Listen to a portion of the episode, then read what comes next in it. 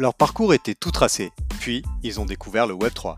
C'est devenu une passion, ils sont alors devenus des Web3 builders, à leur rythme, à leur manière et selon leur vision. Inspirez-vous de leur parcours incroyable et devenez, vous aussi, un builder. Je suis Romain Milon, j'aide les projets Web3 à recruter et à fidéliser les meilleurs talents du secteur. Pour m'aider à propulser le podcast, pensez à vous abonner et en parler à deux personnes autour de vous. Bonne écoute Avant ce nouvel épisode, je tenais à vous préciser que nous ne donnons pas de conseils en investissement financier dans ce podcast. Je vous rappelle aussi que tout investissement dans les cryptoactifs et les NFT comporte des risques et peut entraîner des pertes en capital. Soyez prudents et faites toujours vos propres recherches.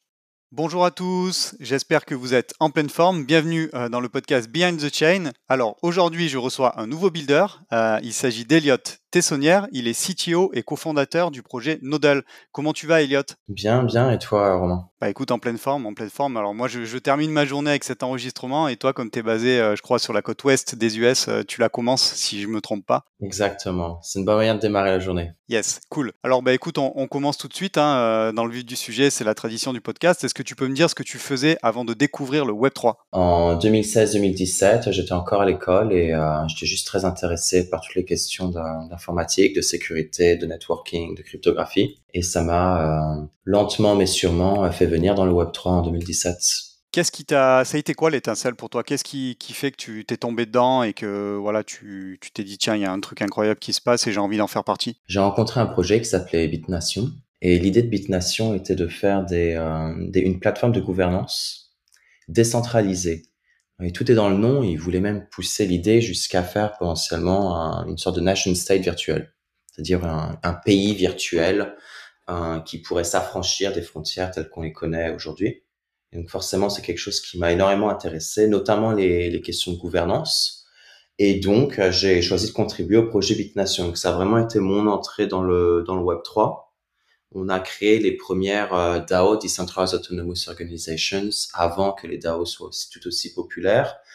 Euh, on a été récompensé par notre travail également par euh, le prix NetExplo, qui est awardé par l'UNESCO. Et on travaillait également avec le, les services d'e-Estonie, qui est la partie digitale du gouvernement d'Estonie, pour leur fournir des services d'identité, d'autorisation notamment. Ok, super intéressant. Et aujourd'hui, c'est comme c'est une DAO, est-ce que c'est un projet qui, existe toujours, euh, qui est complètement décentralisé? Euh, Je pense que c'est un projet qui a un petit peu mis clé sous la porte. En principe, je pense que le projet était un petit peu trop tôt par rapport à son monde et le narratif de créer des nation states ou des pays virtuels est quelque chose qui n'est peut-être pas le plus constructif sur les euh, sur les marchés d'aujourd'hui. Et en principe, euh, aujourd'hui, on voit que les DAO sont principalement utilisés plutôt par des par des projets décentralisés ou par des des compagnies décentralisées ou des alternatives à des corporations existantes plutôt que de faire des pays décentralisés euh, complètement. Ok, bah c'est très clair. Alors peut-être maintenant tu peux nous, nous, parler de la suite de ton parcours. Euh, ça, ça a été ta première euh, expérience. Ça, a été quoi la suite? Et puis comment, voilà, petit à petit, tu es devenu, on va dire, un builder à, à 200% dans l'écosystème? De manière personnelle, j'ai choisi de quitter le projet euh, après un petit peu plus d'un an et j'ai décidé de faire du, du consulting, notamment sur les questions de DAO et gouvernance, comme c'était quelque chose qui m'intéressait énormément. Euh, c'est comme ça que j'ai rencontré mes premiers contacts dans l'écosystème Web3. Euh, j'ai bossé sur différents projets et euh, un de ces projets était Nodal, un an après. Je suis rentré chez Nodal en tant que, en tant que consultant et puis petit à petit, en fait, je suis, je suis resté avec l'équipe jusqu'à devenir maintenant CTO et cofondateur, tout en passant par Head of Blockchain ou, ou simple développeur blockchain. Et ça fait maintenant, ça va faire bientôt cinq ans et demi de mémoire que je suis avec l'équipe. Et donc, Nodal m'avait approché à l'époque pour construire la première version du réseau Nodal sur une plateforme qui s'appelait Stellar. Donc, Stellar, c'est une blockchain qui est optimisée pour envoyer des tokens et faire énormément de paiements. Voilà, elle fait une chose, elle le fait très bien. Et donc, on avait développé ensemble les premières versions du réseau Nodal sur Stellar. J'avais également développé la première version de l'application sur le téléphone HTC Exodus.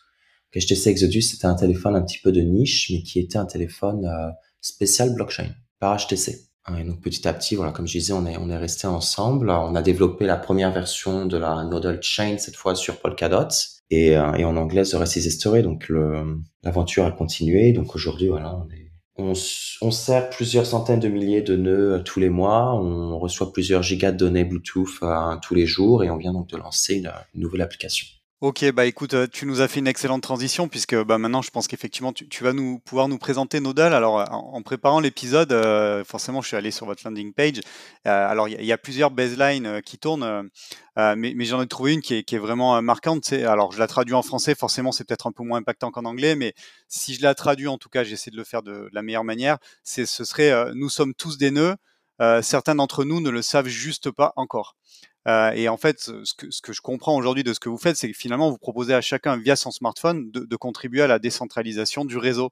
Euh, alors du coup, est-ce que c'est bien ça? Et, puis bah voilà, est-ce que tu peux nous dire peut-être plus en détail euh, ce que vous faites concrètement? Donc Nodal est un, réseau d'épines. On utilise les smartphones qui sont dans, la poche de tout un chacun pour trouver les appareils Bluetooth. Comme exemple, on travaille aujourd'hui avec Roule, qui est euh, une société identicar pour trouver les voitures volées. Donc Roule embarque dans les, dans les voitures assurées un beacon Bluetooth, donc une, petite balise qui est capable de d'envoyer des paquets Bluetooth. Ils utilisent le réseau Nodal ensuite pour récupérer ces paquets Bluetooth et trouver la localisation d'une voiture qui potentiellement a été volée. Donc ça, c'est un premier cas d'usage Nodal. Hein, mais bien sûr, on est capable de faire beaucoup plus avec, euh, avec le Bluetooth. Et donc, c'est ce que l'on fournit à nos, à nos clients. On a le concept de Smart Mission qui est en train d'arriver sur le réseau, qui va également rendre le réseau programmable en embarquant dans le téléphone une, euh, une machine virtuelle en WebAssembly, pouvoir programmer le réseau et donc pouvoir scripter des interactions avec des appareils Bluetooth. Par exemple, pour euh, créer une balise Bluetooth type rule qui respecte la vie privée euh, un petit peu plus que juste qu'en envoyant des, paquets. Et en parallèle, aujourd'hui, on a, on a également détecté qu'il y avait un besoin de résoudre les questions de désinformation, notamment avec la montée en IA. Et on a découvert que Nodal est, est une très bonne plateforme pour interagir avec le monde réel on a décidé de l'adapter pour certifier le contenu réel quand il est capturé, afin d'identifier le contenu qui est capturé par les humains plutôt que le contenu qui est généré par les IA. Ce qui nous permet ensuite de savoir très exactement si une image que l'on voit sur les réseaux sociaux ou tout simplement sur Internet est réelle. Et au-delà de voir si elle est réelle, on est capable de voir où et quand elle a été prise et par qui potentiellement. Et donc on fait ça également avec euh, avec des protocoles hein, qui qui sont poussés par Adobe, Microsoft et autres. Donc le protocole s'appelle C2PA qui est embarqué donc en natif sur le réseau Nodal afin de s'intégrer avec toute la suite d'outils Photoshop, hein, mais également Bing Image qui aujourd'hui parse déjà les les métadatas tu et toutes les intégrations à venir. Et on, on nous dit qu'il y qu'il y a du bon monde qui va venir cette année sur ces pieds. Yes, effectivement, euh, on imagine que vous avez un, bon time to market euh, avec euh, tout ce qui se passe sur les, justement la, problématique de, traçabilité, de respect des droits d'auteur sur les images, les textes, etc. Peut-être si on revient sur, l'expérience utilisateur que vous offrez avec Nodal, si finalement on prend le parcours d'un utilisateur, aujourd'hui je, télécharge votre application, j'imagine sur sur l'App Store ou sur Android, et ensuite qu'est-ce qui se passe concrètement quand, je vous utilise? Concrètement, quand tu installes l'application, l'application va, tu, tu vas ouvrir l'application comme tout usager. L'application va te prendre par la main pour te faire passer sur quelques écrans informatifs, va te guider pour activer le Bluetooth de ton téléphone et ensuite l'application peut tourner en arrière-plan. Donc c'est assez passif, tu n'as pas besoin de maintenir l'application ouverte ou au premier plan, tu peux simplement la garder en arrière-plan, tout simplement. Donc ensuite le réseau est capable de trier les paquets Bluetooth qui sont intéressants ou non. Et quand je dis intéressant, ça veut dire en fait un client comme Roule est intéressé par ce paquet. Euh, en échange de ton service de faire tourner un nœud Bluetooth sur ton téléphone, le réseau vient te payer en, en token en live, en sous forme de micro-paiement plusieurs fois par jour. Ok, bah écoute, euh, hyper hyper clair. Donc en fait, ça veut dire que euh, j'imagine comme comme toute blockchain Nodal, vous avez vous avez des validateurs. Donc en fait, euh, ce sont eux qui viennent rétro. Enfin, quand on a le téléphone, c'est-à-dire qu'on ça revient un petit peu à, finalement à faire de la délégation à, des validateurs principaux. Enfin, concrètement, sans être peut-être trop technique, comment ça se ça se passe? Exactement. Donc Nodal, on a on, utilise un modèle hybride qui est partiellement décentralisé. On n'a pas encore atteint la décentralisation complète dans le sens où on a encore besoin du cloud nodal afin de trier les paquets Bluetooth. C'est énormément de, data qui est reçu, donc on a besoin d'ordinateurs assez, assez haute puissance, en cluster d'ailleurs, pour filtrer ces paquets. Donc en principe, le, réseau nodal euh, utilise également les, machines de l'équipe comme Oracle. On a plusieurs designs pour décentraliser cet aspect du réseau. Aujourd'hui, on utilise encore cet Oracle. Ok, bah écoute, euh, ça me paraît, euh, ça me paraît très très clair. Euh, du coup, tu parlais donc bah, de, du cas d'usage sur la, certification de, enfin voilà, des, des datas suite à l'arrivée massive de l'IA qui, voilà, qui peut rendre difficile, on va dire la distinction entre ce qui est vrai et ce qui est généré par par l'IA. Aujourd'hui, vous êtes live avec cette application, elle va bientôt sortir. Vous en êtes où? L'application est live sur iOS. On est encore en liste d'attente, donc il faut il faut rejoindre la liste d'attente et attendre d'être d'être sorti de la liste d'attente. On a Android qui devrait sortir ce mois-ci également. Donc l'application s'appelle Click. Click Camera, elle peut être, euh, elle est disponible aujourd'hui sur l'App Store et donc euh, d'ici la fin du mois sur le sur le Play Store. Euh, et similaire à, à Nodal, hein, donc c'est une application 100% mobile. On, peut l'installer elle est elle est utilisable immédiatement. la différence avec Nodal et, Click, c'est surtout que Click est une application dite Web 2.5 c'est-à-dire que ce n'est pas une application qui va tenter de d'onboard l'utilisateur sur des questions crypto. Au contraire, on a choisi de rendre l'expérience click la plus simple possible. C'est-à-dire que tu n'as pas réellement de clé à manager, on ne te demande pas de sauvegarder tes 12 à 24 mots et on ne te demande pas d'acheter des tokens ou de les accumuler d'une manière quelconque. Tout ça, c'est euh, abstrait pour l'utilisateur. On a mis énormément d'efforts afin de de créer une application qui soit réellement utilisable pour tout le monde. Toi, du coup, tu es un grand connaisseur, on va dire, euh, technique de, l'environnement Polkadot et une des promesses, notamment de, bah, de cet environnement-là, Polkadot, c'est, euh, on va dire, c'est de l'interopérabilité. Aujourd'hui, euh, est-ce que justement vous utilisez ces, fonctionnalités de, d'interopérabilité via des partenariats avec d'autres blockchains? Et peut-être, je sais pas si tu peux nous expliquer un ou deux partenariats ou choses que vous avez pu mettre en place avec d'autres projets de l'écosystème? Oui, bien sûr. Je dirais que les les questions d'interopérabilité de Polkadot sont, sont encore assez, euh, non, non pas basiques, mais sont encore assez limitées et euh, sont encore en train de, de s'améliorer. Aujourd'hui, on a déjà des intégrations avec d'autres parachains sur Polkadot, tels que euh, Moonbeam, HydraDX et, et Parallel pour notre crowdloan. On a également eu pas mal de discussions avec d'autres projets de l'écosystème, notamment des projets d'identité comme Kilt ou des projets de Depin comme Peak. Euh, mais bon, voilà. Aujourd'hui, on n'a pas, on n'a pas d'intégration à démontrer, mis à part des POC qui pourraient intégrer euh, des DID Kilt euh, sur le téléphone ou des, ou des choses comme ça, c'est simple. Ok, c'est noté. Alors POC, c'est proof of concept, euh, j'imagine. Donc c'est, on va dire des, on va dire des tests un peu, un peu poussés pour ceux qui connaissent pas l'acronyme. Peut-être si tu peux nous donner aussi euh, quelques chiffres clés de, du projet Nodal. Je sais pas le nombre d'utilisateurs que, que vous avez, euh, et puis peut-être aussi les, les, deux trois prochaines grosses étapes de, de, votre roadmap. Oui, donc en effet, Romain, on a, on a plusieurs stats. On a un, on a un Network Explorer qui est disponible sur network.nodal.com qui permet de voir l'état du réseau sur les derniers 30 à 7 jours notamment de voir les appareils qui ont été utilisés pour fournir de la couverture au réseau. Donc, si on regarde cet explorateur, on peut voir que Nodal est présent sur la plupart des continents et également une grande majorité des pays, euh, des pays sur ces continents. On couvre aujourd'hui 218 pays sur les derniers 30 jours, euh, avec une, euh, une surface à la fin du mois de 158 km qui est couvert aujourd'hui par le réseau Nodal. On supporte également des centaines de milliers d'appareils tous les mois en voyant, donc, comme je disais au début du podcast, des dizaines de gigas, si ce n'est plus tous les jours qui sont collectés par le réseau en Bluetooth. On a, si je te donne un petit peu plus de stats, sans vouloir trop rentrer dans, dans, une, dans une attaque de nombre, on a aujourd'hui sur les 30 derniers jours, encore une fois, 474 000 euh, appareils actifs, ce qui est plutôt conséquent pour un réseau d'épines. Je, je, ne sais pas s'il y a d'autres réseaux d'épines qui rivalisent ce nombre de, de nœuds actifs. Euh, et donc c'est voilà encore une fois c'est presque half a million, c'est presque un, demi million de nœuds actifs euh, tous les 30 jours. Effectivement, c'est assez impressionnant. Euh, ouais, 500 000 appareils euh, tous les jours. Euh, ouais, on imagine que, que ça fait quand même une jolie capacité. Euh, alors, ce que je te propose maintenant, c'est que on continue sur le podcast avec des questions peut-être un peu plus personnelles. voilà, toi qui es quand même un builder, on va dire vraiment, je pense un technicien, tu es CTO, donc on va dire tu es, dans les méandres de la tech et, j'imagine que tu fais un gros effort de vulgarisation aujourd'hui. Sinon, voilà, même moi qui suis quand même un peu dans l'écosystème, je comprendrais pas grand-chose. Qu'est-ce qui te fait kiffer, toi, en tant que builder au quotidien dans, ce Web3 Voilà, qu'est-ce qui, qu'est-ce qui fait que tu es heureux et, peut-être même fier tous les jours de, d'y contribuer y a, il y a plusieurs euh, facettes sur cette question. Euh, je garde personnellement mon, intérêt sur les questions de gouvernance qui m'avait attiré dans le, dans le Web3.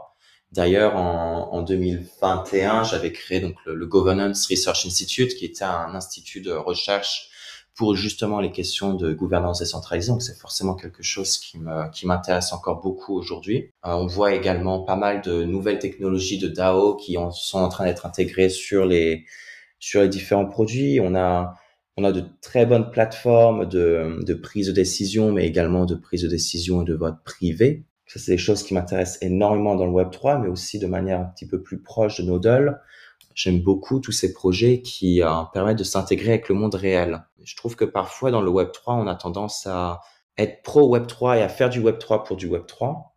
Donc je trouve que c'est c'est un bon coup de fraîcheur de voir des projets qui ont des applications dans le monde réel, pur et dur. Donc on a des projets d'identité, on a bien sûr des projets euh, de un réseau comme Nodal, notamment notre dernière initiative avec Click, mais bien sûr il y en, il y en a d'autres. Et pour moi, ça c'est voilà, c'est des choses qui m'intéressent réellement.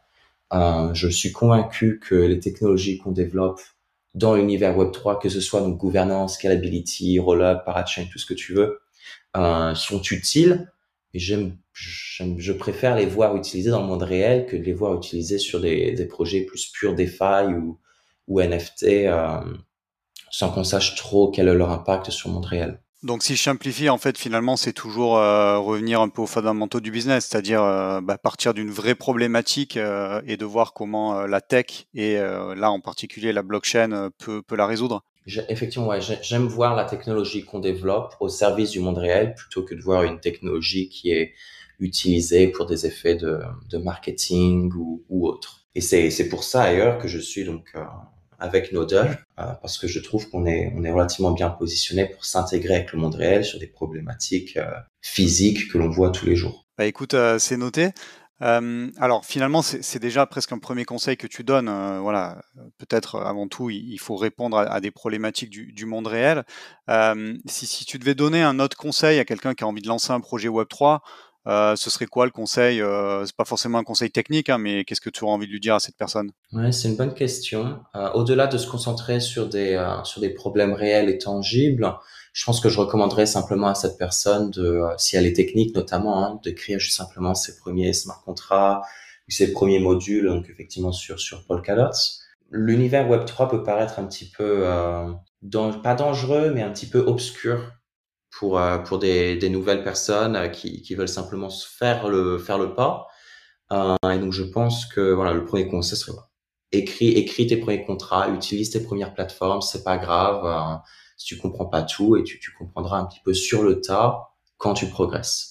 Écoute, super conseil, euh, c'est noté. Si tu devais nous, nous parler d'un autre projet coup de cœur que tu as en ce moment, euh, tu nous parlerais de quel projet ou si tu préfères euh, parler plutôt d'une tendance, ce serait quoi Voilà, c'est quoi que tu étudies particulièrement en ce moment, toi qui imagines très curieux d'un point de vue tech? Oui, en ce moment, je suis assez intéressé par les questions de roll-up sur sur Ethereum. Paul Calot avait introduit les parachains vraiment quand les quand les roll-up n'étaient pas existants. Donc les roll-up, enfin pour peut-être pour vulgariser et, expliquer un petit peu ce que c'est, c'est donc une technologie qui permet de créer une chain qui euh, se valide sur Ethereum. Euh, ça permet de, de scaler Ethereum, de supporter beaucoup plus de transactions en déportant toute une part du poids de faire tourner ces transactions en dehors d'Ethereum. Il y a deux technologies qui sont assez intéressantes aujourd'hui pour les roll-up, les Zero Knowledge Rollup qui utilise donc des, des cryptographies de pointe qui s'appelle Zero Knowledge Cryptography et des rollups dits optimistiques qui utilisent peut-être pas les dernières tendances cryptographiques mais qui ont donc une alternative pour euh,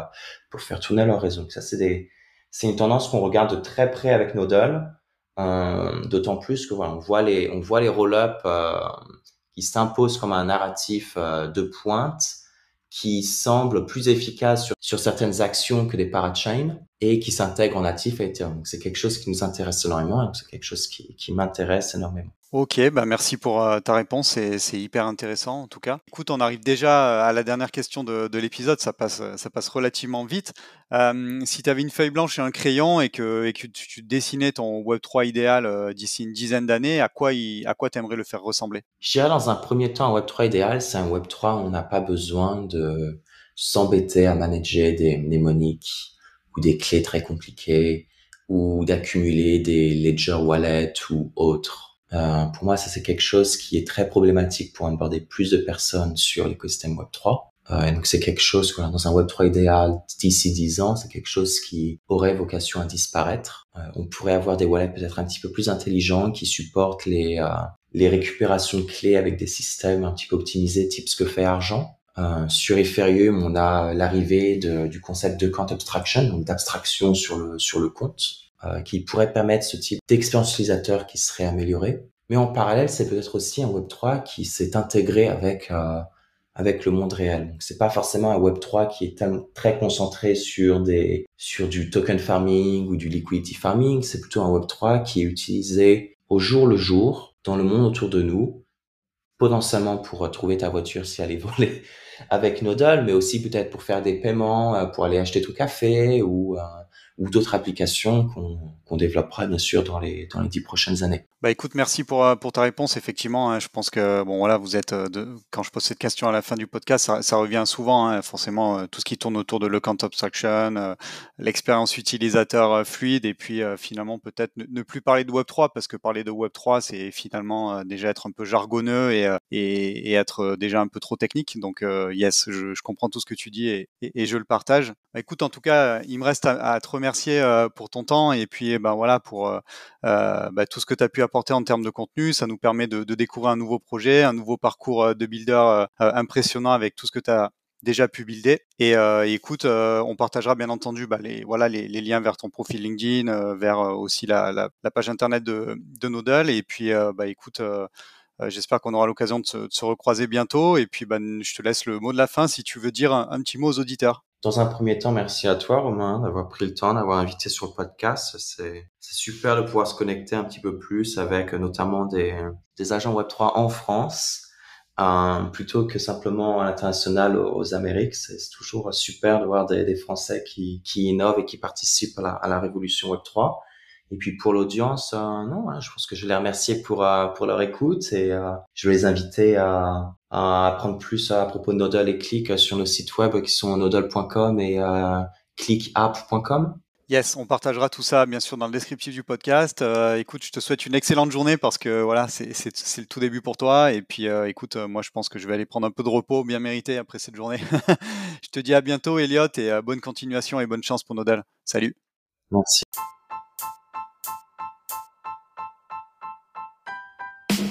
Merci d'avoir écouté cet épisode jusqu'au bout.